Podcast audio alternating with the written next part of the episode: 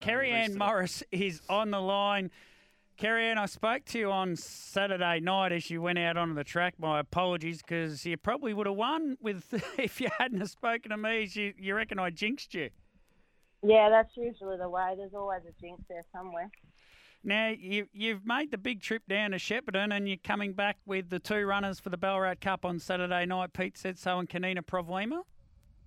Yeah, with them racing so well on Saturday night at Shep, um, we thought would would give um, Ballarat a try, and um, yeah, they've both come up with some nice draws again. Um, so yeah, no, we're we're really happy with them. I don't know about nice draws again. It feels like to me that Pete said so. We just continually gave him bad draws. He ran so well through an Interdominion, Interdominion series down here, and I'm pretty sure we gave him seven every start, or that's how it felt like. From gate two, uh, you, you're going to drive, Pete said so. And I see David Moran's down on Kanina Provlima, where you've lost nothing there, that is for sure.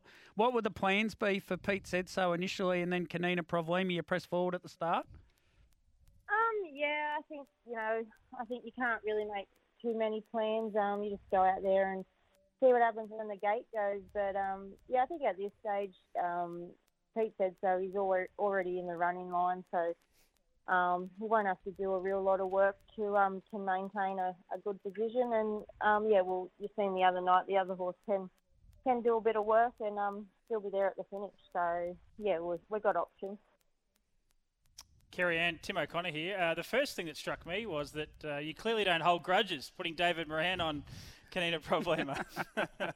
no, well, um, I actually keeping the horses at his place, so um, yeah, no, no, definitely not holding any grudges, and um, yeah, no, um, he's a good driver, so so hopefully, um, yeah, he can um, he can steer him in the right direction on Saturday night.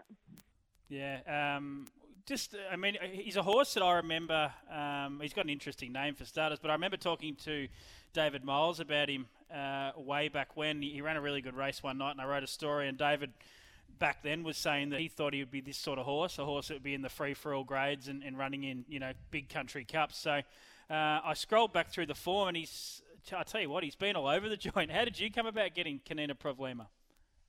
Um, we've probably only had him probably over the last six months or more. Um, we just got asked to take him um, on half and and yeah, we'll to give him a try at Menangle, and and that was, you know, he went to Menangle and he raced really good there, and he showed that he had really good speed, and he just kind of with the racing got better and better. Um, then we we elected to take him to Brisbane for the for the Interdominion series up there, and um, which he he raced super up there, and the racing never hurt him.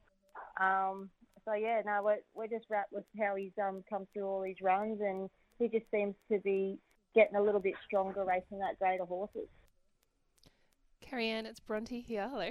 I um I was super impressed with Kanina Provlima's performances in the Interdominion, especially I was there in Queensland for the whole uh, majority of the series, but it was one of the horses that week in and week out just went very, very, very well. And Pete said so is a horse that you know has always been known for his gate speed and his electric speed.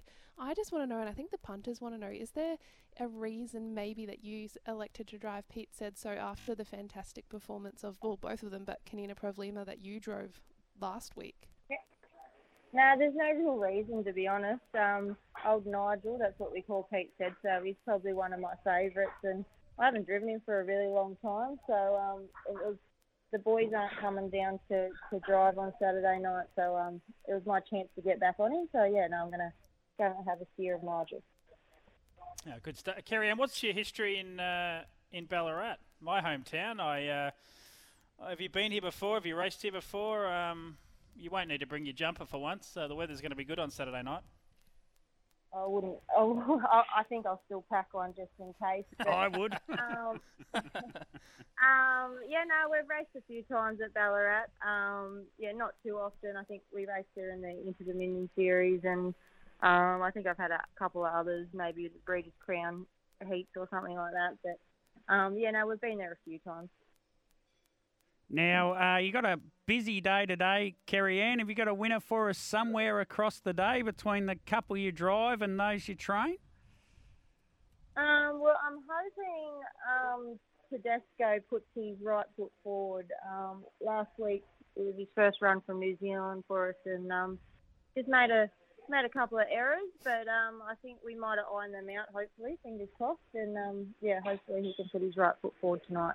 Today. Today, so that's in about uh, 90, 90 minutes for those that are playing along. Race one today at Menangle, number 10, Tedesco starting off 10 metres. And uh, if anything goes wrong, Kerry Ann, just blame the driver.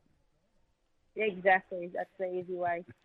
exactly. Thanks for jumping on on short notice, Kerry Ann. Best of luck on Saturday night. I think Pete said so, and Kanina Provlima got wonderful chances. And I know you're in second and third, and you just might be able to go that little bit better. And first and second would be a dream result in a Ballarat Cup. Thank you.